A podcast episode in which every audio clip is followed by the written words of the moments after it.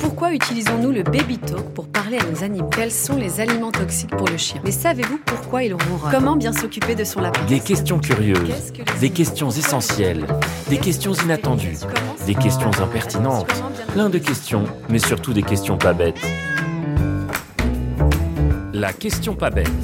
La question pas bête, c'est le podcast de la SPA qui répond à toutes les questions que vous vous posez sur nos animaux de compagnie.